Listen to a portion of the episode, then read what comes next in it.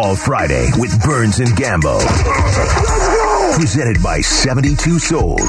Arizona Sports, the local sports leader.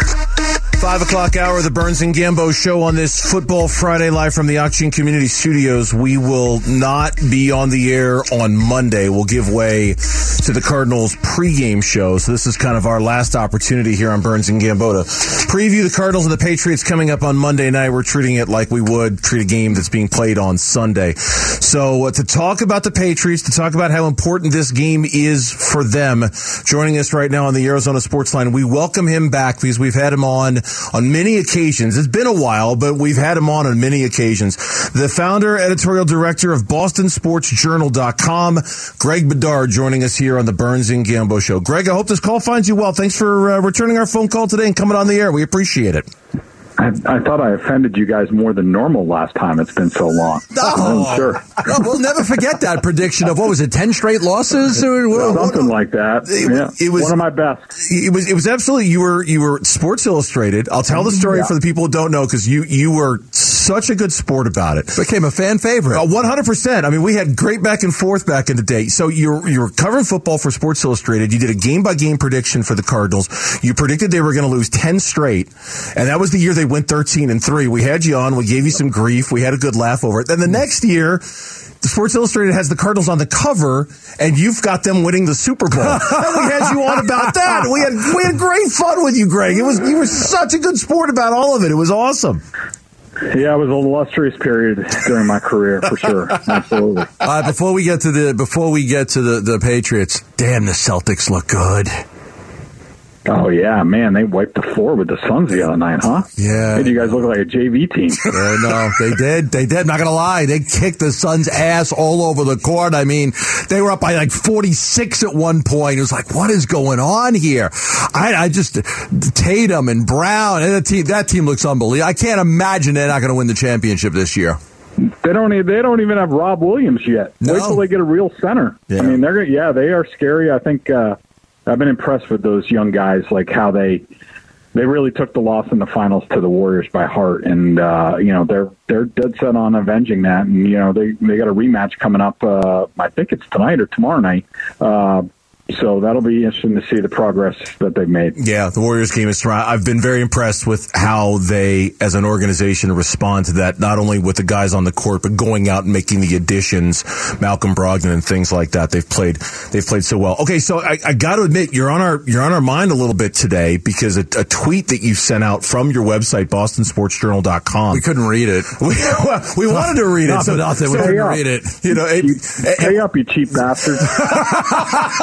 Yeah, the problem is that we got to pay for everything here. Every time I want to go read a story in another, like I'd be paying four thousand dollars a month if I had to pay for everything that I want to read. you you can afford it. Just don't buy as many shoes or anything, something like that. So as much as you care to give away about it, respecting the fact Yep. that it is, you know, an article to pay for, you you call this game coming up on Monday night important to Bill Belichick's future in New England. As much as you're comfortable with, explain why Monday's game is important to Bill Belichick's future in New England from your perspective, Greg. Yeah, no question. And uh, I also talked about it on my podcast if people want to search for that, Greg Bedard Patriots podcast. Um, so, uh, you know, basically, you know, in the wake of the Patriots, just they looked terrible the other night against the Bills. They weren't even competitive. Belichick's punting fourth and six with 12 minutes left, down three scores.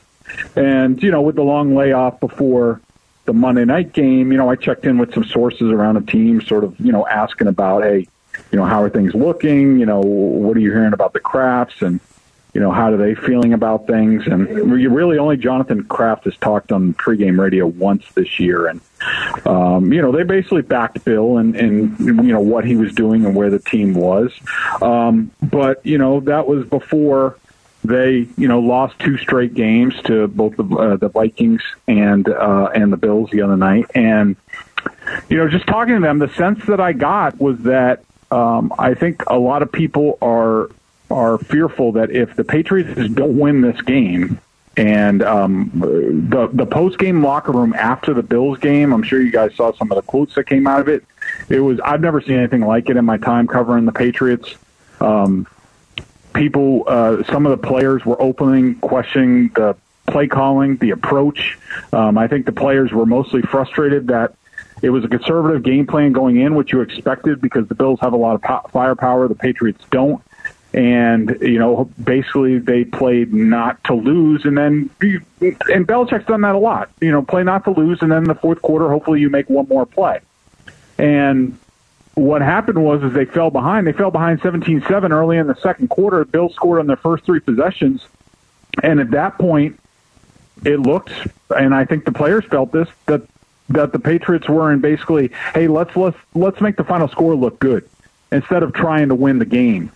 And so there is a this is a season long frustration, especially on the offensive side of the ball, starting with the coaching decisions to make former defensive coordinator Matt Patricia the uh, offensive coordinator and offensive line coach Joe Judge, former special teams coordinator, is the quarterbacks coach.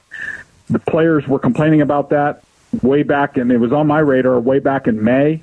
That has not gotten better. They are one of the worst offenses in the league, and then you you compound that with not even trying to win the game from the second quarter on, punting with 12 minutes left.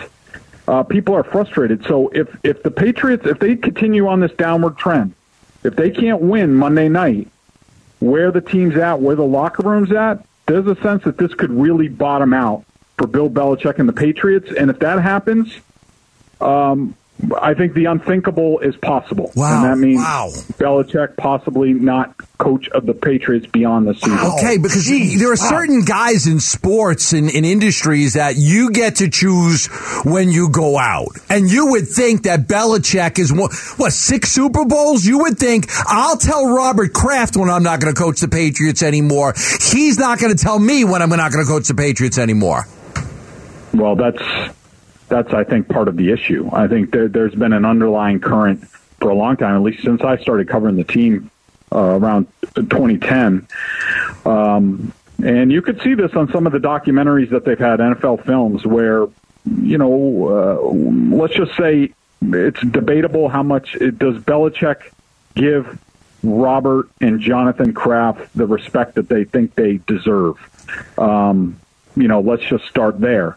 But then you compound it with Belichick's the one who basically pushed Tom Brady out the door. He goes on to Tampa Bay, wins a Super Bowl, almost knocks off the eventual Super Bowl champion. They're in first place again. He came back on Sunday night down 16 to 3 when when Belichick decided at the same time to to punt and not try to win that game, maybe just try to not avoid getting blown out again by the Bills. And then, you know, there's a whole host of factors. Um, Brady, number one. Number two, two years ago, they spent an NFL record $160 million in guaranteed contract to bail Belichick out of his uh, year after year poor drafting that, that left the, the roster entirely devoid of talent. Uh, that has not worked out. As you see, they could be on their way to their second losing season in, in three years. Um, you know, and then you know, you talk about the what they've done to a promising young quarterback. I mean, they basically, I've said it all year long, they basically uh, taken the playbook on how to ruin a young quarterback, change the coordinator, change the offense, don't give them good protection. They've done that to a T.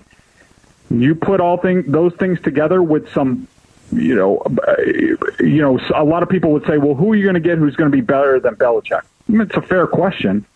But at 70, with his re- recent track record, Sean Payton's out there right now. Would he be there in a year or two? I don't know. Yeah. Billy O'Brien is well thought of here by the Krafts. He's available right now. He might not be for long. Brian Flores, same thing. So hard to put follow. all the, those things together, and you know you could see how from the ownership side, you know, m- maybe for the first time they're actually entertaining that thought. Yeah.